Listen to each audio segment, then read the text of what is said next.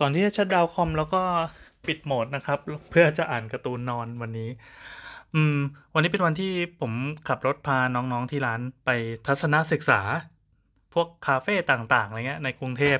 คือเราจะมีการทำอย่างนี้กันบ่อยๆ เพื่อไปเรียนรู้อะไรต่อมีอะไรเพิ่มนะครับ เดี๋ยวแมวร้องขออภัยมานี้มามามามามามาอะคืออย่างนี้ครับ เอ่อก็เลยมีการคุยกันถึงเรื่องคาเฟ่ต่างๆ ปกติเราจะเลือกดูตามรีวิวด้วย แล้วก็ก็แน่นอนถ้าเป็นคนที่อยู่ในวงการเขาก็จะดูว่าเออเบื้องหลังเป็นยังไงระบบการจัดการเป็นยังไงมีอะไรที่น่าสนใจการดีไซน์เป็นยังไงกาแฟ เป็นยังไงที่สำคัญเพราะน้องๆบาริสต้าเขาจะสนใจพวกเรื่องการทำกาแฟหรือว่าการทำเครื่องดื่มเป็นพิเศษอะเราก็เลยออกเดินทางไประหว่างนั้น ก็มีการคุยแล้วก็นึกถึงคาเฟ่อันหนึ่งที่เฮ้ยเพิ่งเปิดตัวไปเมื่อสองวันที่แล้ว อันนี้เราไม่เอ่ยชื่อแล้วกันนะ เราก็เลยอยากรู้ว่า เฮ้ยคาเฟ่ที่แบบอัดงบโปรโมทขนาดนั้นเนี่ย เวลาเขาเปิดตัวฟีดแบ็มันจะออกมาเป็นยังไงบ้าง เออ อ่า เราไม่เอ่ยชื่อเนาะ เพราะว่าอันนี้อาจจะอาจจะทำให้เขาเขาไม่ไม่ไม่ค่อยโอเคเท่าไหร่ อ่า ถ้าใครที่เป็นสายแบบฮอปตามคาเฟ่ต่างๆอะอะก็ต้องอธิบายก่อนว่า มันก็มีคนที่เป็นแนวกินกาแฟจริงจังเข้มข้น จะไม่ชอบเลยร้านไหนก็ตามที่มีคำว่าจุดเช็คอิน หรือว่า ถ่ายรูปสวยอะไรแบบกูชอบแบบร้านที่มันดิบๆเถื่อนๆครับครับมีเข้าไปแล้วก็เสียงดัง ๆ คนทำกาแฟจะต้องแบบไม่ค่อยเป็นมิตรอะไรเงี้ยถึงจะชอบ อันนี้ก็เป็นเป็นกลุ่มรสนิยมแบบหนึ่งกับอีกกลุ่มหนึ่งก็คือคนที่คิดว่าคาเฟ่ มันเป็นที่ที่ไปพักผ่อนหย่อนใจไปเที่ยว เหมือนเป็นสถานที่เที่ยวที่หนึ่งอะไปนั่งกินข้าวแล้วก็ไปดูบรรยากาศสวยๆอะไรเงี้ย ซึ่งเผอิญว่าไอกิจการที่เราทำอะมันอยู่ในหมวดนี้ คือไม่ได้บอกว่าอะไรผิดอะไรถูกนะ แล้วคาเฟ่ที่เขาเพิ่งเปิดตัวเนี่ย เขาอยู่ในหมวดนี้เหมือนกัน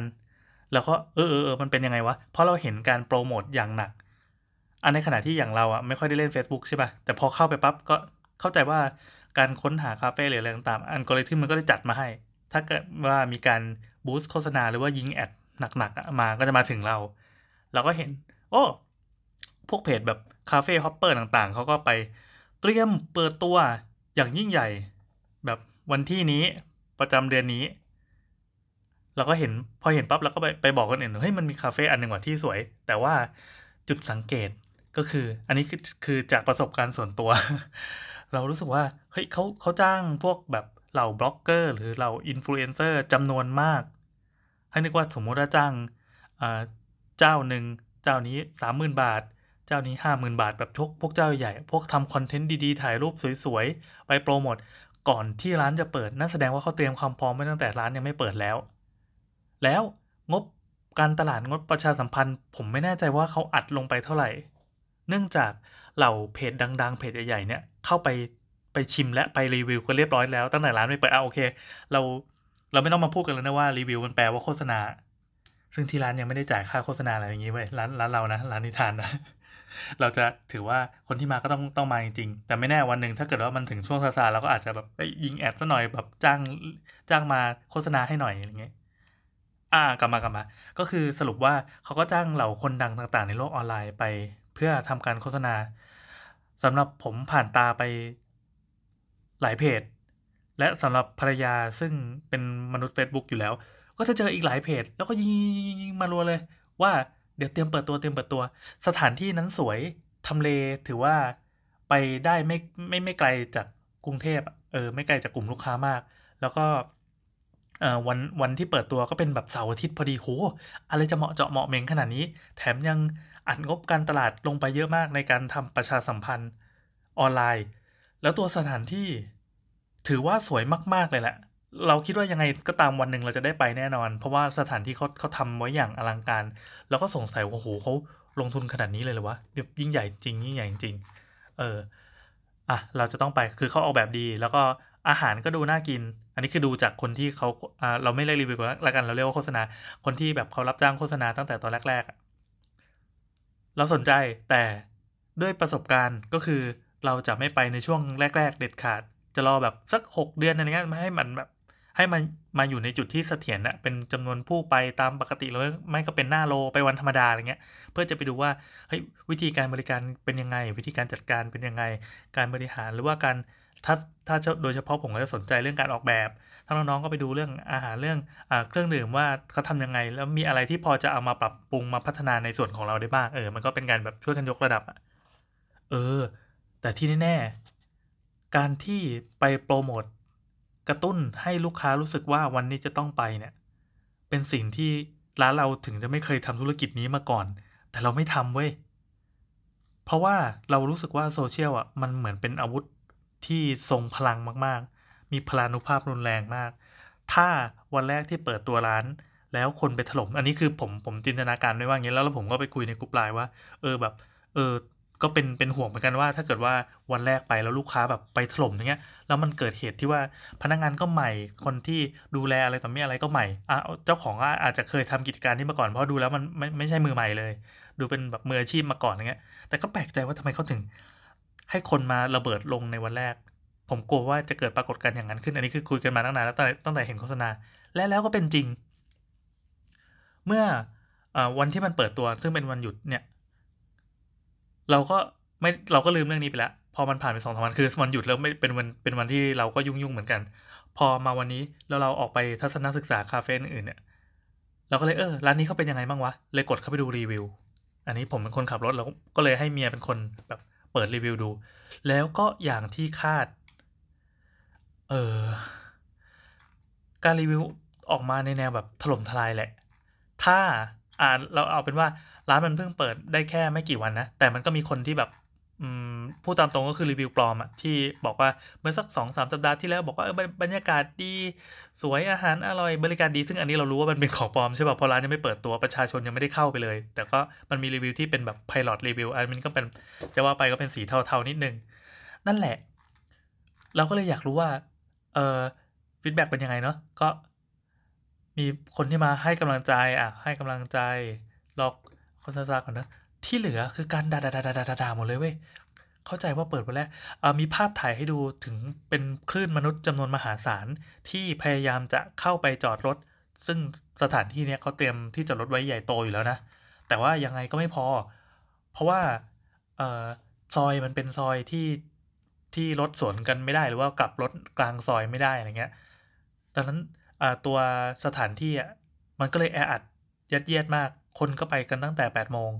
ภาพถ่ายที่เห็นตลอดเลยก็คือเป็นภาพคนที่กำลังถือร่ม เอามือบังแดดข้างหนึ่งอีกมือหนึ่งยืนกดโทรศัพท์ ลูกเด็กเล็กแดงไปยืนแบบทำตาหยีๆเพื่อจะรอดูว่าคิวตัวเองได้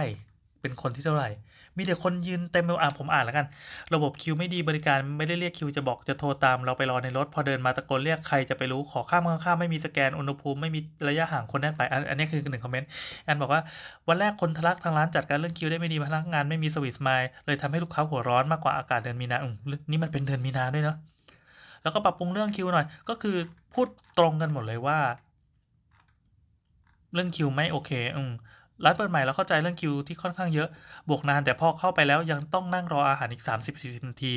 สั่งน้ำอันนี้ไปกับอันนี้ไปไม่ได้รับรอนานจะต้องแคนเซิลไป แล้วก็สั่งน้ำเปล่ากับโค้กแทนสถานที่สวยจริงเหมาะกันถ่ายรูปแต่อาหารเครื่องดื่มควรมีการจัดการได้มากกว่านี้ เออเดี๋ยวขอดูหน่อยนี่อันนี้คือเป็นคุณเจ้าของ อืม การจัดการไม่ดี เข้าไปแล้วไม่มีที่จอดรถ เออมันก็มีคนที่ได้กินนะ ในในบรรดาคนที่บ่นมันก็มีคนบอกว่าบรรยากาศดีวิวสวยวิวหลักล้าน ซึ่งควรจะเป็นหลักล้านรู้สึกแย่มากขับรถมาสองสามชั่วโมงบริการแย่ไม่มีร่มเหลือะไรให้รองรับคนทางคิวบริการคิวเต็ม บริหารคิวไม่ดี ไม่มีการแก้ปัญหาไว้มาใหม่ ก็เท่าที่ฟังฟังวันนี้โอ้โหมีแต่ภาพคนไปรอว่ะ รอกลางแดดเซ็งมากๆ เสียตังค์ร้อยห้าสิบถ่ายรูปเราถามพนักงานว่าเราสั่งอาหารไม่ทันคนเยอะ ขอถ่ายรูปที่บับเบิลสีแดงอีกฝั่งได้ไหม คือมันมีจุดถ่ายรูปที่สวยมากๆนะครับ ถ้าเกิดว่าใครที่ไปดูรูปอะ มันจะมีจุดที่แบบโอ้เหมือนดังแบบเทพนิยายเลยเขาในละมิดมาอย่างดีแล้วก็ลงทุนสูงมาก ผมยังคุยกับพี่ที่ที่ทำร้านด้วยกันเลยว่า เขาจะดูแลในระยะยาวได้ยังไง พี่เขาบอกว่าเออมันก็มีบางธุรกิจที่ต้องการแบบกำไรจบในปีแรกเลย แล้วหลังจากนั้นก็อาจจะเป็นเมนเทนเนนหรือว่าจะปล่อยหรืออะไรก็ว่าไป แต่คือคือพอมันสวยขนาดนี้มันดึงคนให้แบบปังมองปังจะต้องรีบเข้าไปเช็คอิน สถานที่ท่องเที่ยวที่เป็นคาเฟ่จะเป็นอย่างนี้กัน อืมอสรุปว่าคนนี้ที่เข้าคอมเมนต์ก็คือ อยากจะไปถ่ายตรงนี้จะเสียตังค่าถ่ายด้วย เออ แล้วก็จะขอเข้าไปถ่ายได้ไหมพนักงานก็เก็บตังค์เนาะแล้วก็เหมือนขอให้พนักงานถ่ายให้พพอถ่ายออกมาก็ไม่สวย เออซึ่งซึ่งมันเป็นความคาดหวังว่า การบริการของสถานที่เนี่ยมันจะต้องสมบูรณ์แบบเลยในวันแรก ซึ่งในฐานะคนที่ทำกิจการมันเป็นไปไม่ได้อยู่แล้ว เออโหเราอ่านอ่านคอมเมนต์แล้วรู้สึกว่าสงสารเขาเหมือนกันนะ คือเนี่ยพอพออ่านไปเรื่อยๆอไอ้น้องที่ทำที่ร้านนะก็คือเป็นผู้จัดการกับเป็นน้องบาริสต้านั่งร้องไห้กันข้างหลังเว้ยเราก็ขับรถไปเราก็ไม่รู้ไงว่าน้องมันนั่งร้องไห้กันทำไมแบบร้องไห้เรื่องอะไรเมียก็หันไปถาม คือบอกประมาณนั้นเห็นใจนึกถึงตัวเองตอนที่วันที่เปิดร้านครั้งแรก วันแรกสุดเลยอะ คือรู้ว่ารู้ว่าประสบการณ์น่ะยังไม่มี ก็อะก่อนหน้านั้นเราก็มีการเตรียมการการทำอะไรต่อมีอะไรมาสารพัดแล้วนะแต่ยังไงก็ตามมันก็ยังไม่พอในการรองรับคนที่แบกความคาดหวังมาเต็มที่ว่าพอมาปั๊บจะต้องได้สิ่งนั้นสิ่งนี้เออสิ่งเหล่านี้ชั่วโมงบินมันมันจะช่วยได้ มันจะทำให้แบบคนที่ทำงานบริการนะเข้มแข็งเรื่อยๆ อย่างที่บอกว่าคาเฟ่มันเป็นงานบริการใช่ไหมถ้ามาแบบทะลักอย่างเงี้ยมารับมือไม่ไหว ที่ร้านก็เลยใช้วิธีแบบ อืมเราไม่มี grand opening เออเราไม่มี grand openingหรือแม้แต่พยายามจะบอกว่า เราเราไม่มี opening ธรรมดาก็ไม่มีคือแบบเป็น soft opening อะแล้ววันหนึ่งก็ยกป้าย soft ออกไปก็คือเปิดให้บริการเรียบร้อย เนื่องจาก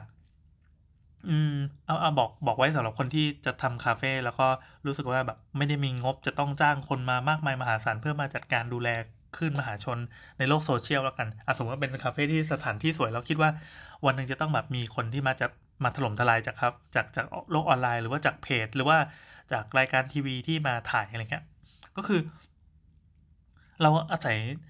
ฝึกซ้อมกับตัวเองก่อน อย่างน้องๆที่ร้านน่ะในช่วงแรกที่ยังไม่มีประสบการณ์น่ะก็บริการเพื่อนๆก่อนอะไปแบบโทรตามให้เพื่อนมามามากินมาลองซ้อมเมนูมาอะไรเงี้ยเราใช้เวลาทำแบบเนี้ยน่าจะเกินหนึ่งเดือนเนาะตั้งแต่ตอนที่อาหารเสร็จเมนูเสร็จเสร็จตัวทุกอย่างแล้ว เราไม่รีบเปิด เรารู้สึกว่าเออ ตราบใดที่เรายังไม่ perfect สมบูรณ์แบบอะก็ก็ระหว่างนั้นก็เจียระไนน้องๆไปเรื่อยอะการบริการแบบนี้ มันอาจจะมีเคสอย่างนี้ที่ลูกค้าต้องการแบบนี้ปุ๊บปุ๊บปุ๊บเนี่ยมันก็สอนกันมา อันนี้มันมันเกิดจากการที่เราเองก็จะต้องไป hop คาเฟ่ต่างๆ เรื่อยๆ ด้วย มันก็เหมือนการศึกษางานอะไปดูทัศนศึกษาบ่อยๆดูกรณีศึกษา ดูว่าที่นี่มันดียังไงเราก็เออ หยิบยืมมาใช้หรือว่าเอามาพัฒนาที่เรา หรือที่นี่มันเสียยังไง เราจะได้แบบโน้ตด้วยว่าอันนี้มันเป็นสิ่งที่เฮ้ยถ้าเราเจอปั๊บเราจะต้องแก้ไข จนกระทั่งแม้แม้ถึงทุกวันนี้ร้านเราเปิดมาได้หนึ่งปีแล้วมันก็มีปัญหาแบบจุกจิกโผล่ขึ้นมาเรื่อยๆ เช่นแบบความคาดหวังของลูกค้าที่อย่างเช่นล่าสุดเนี่ย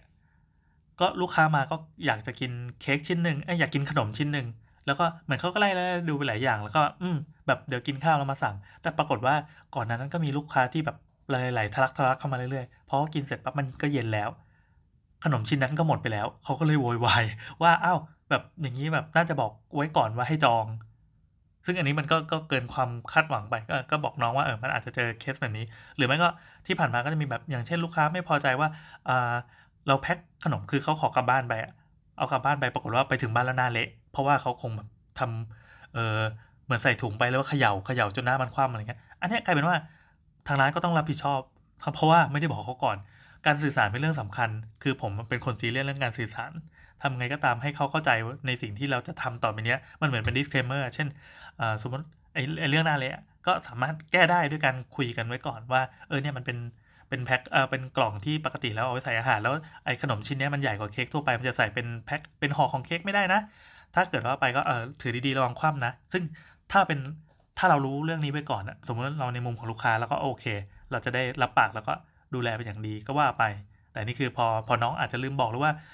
น้องอาจจะยุ่งหรือทำอย่างอื่น อะไรก็แล้วแต่เขาอันนี้ไม่ได้จะแก้ตัว ก็ก็เป็นความผิดของเราเอง ก็แจ้งลูกค้าไปว่าเออเราก็ยินดีคืนเงินอะไรอย่างเงี้ยพูดมาตั้งนานนะครับก็ก็เนี่ยก็เป็นกำลังใจให้กับคนที่ทำอาชีพเดียวกัน คือเห็นคะแนนเรตติ้งทั้งใน Facebook ทั้งใน Google Map แล้วแบบสยองแทนจริงๆ การเปิดมาครั้งแรกแล้วก็แบกความคาดหวังเนี่ย อืมอืมอืมเออเนี่ยมันก็มีคนที่ไปเนาะโห มีคนที่มาแล้วก็ก่อนที่ร้านจะเปิดเข้าไปปั๊บแล้วก็ถูกปฏิเสธกลับมา ด้วย เออ แต่แต่แต่สำหรับคุณลูกค้า อะ ในฐานะที่เราก็เป็นลูกค้าเหมือนกัน แล้วเราก็เป็นแบบชอบไปคาเฟ่ต่างๆ คือคือไปเราไปเรียน แต่ว่าเมียจะไปกิน เราก็ต้องตามใจฮะเออมันก็เป็นเรื่องเบสิก เรื่องหนึ่งที่ในฐานะที่เป็นชาวเน็ต ก็ควรจะรู้ว่าร้านไหนก็ตาม ที่เพิ่งเปิดเป็นครั้งแรกวันแรกเนี่ย อย่าไป รอให้แบบสามเดือนก่อนหกเดือนก่อน ไม่ต้องรีบไม่ต้องไม่ต้องรีบทำคอนเทนต์ขนาดนั้น ระหว่างนี้เรา มันยังมีที่อื่นที่เราปักหมุดปักหมุดไว้เพียบเลยอะไปไล่ไล่ไปก่อน ร้านที่ดีก็คือร้านที่วันธรรมดาแล้วก็ยังเปิดแล้วก็ยังมีไอ้พวกขนมขนมอะไรเงี้ยที่แบบมันเป็นรอบของเขาแนะนำว่าลองโทรไปถามก่อนละกันว่าเออ ไอ้ขนมหรือว่าของที่เราอยากได้ หรือว่าประสบการณ์ที่เราอยากมีกับที่นั้นมันโอเค หรือเปล่า กาแฟตัวนี้ยังมีอยู่ไหมที่จอดรถมีหรือเปล่า จากประสบการณ์ก็คือ ไม่ว่าจะไปที่ไหนก็ตาม พอถามเปิดด้วยที่จอดรถอะเราจะได้คำตอบที่เรารู้สึกว่าเออโอเคเรา มันมันจะให้ความคาดหวังกับเรา เช่นแบบเออทางร้านไม่มีที่จอดรถเลยนะครับจะต้องไปจอดนี่ชั่วโมงละ30บาทโคแพงจังวะแต่เราก็เก็ตว่าอ่าโอเค เดี๋ยวเราจะต้องเจอความ30บาทนี้ จะได้ตัดสินใจว่าจะไปร้านนี้หรือจะไปร้านอื่น อะไรอย่างนี้เป็นต้น อืม โอเค จบแล้วครับ 10 กว่านาที บ๊ายบาย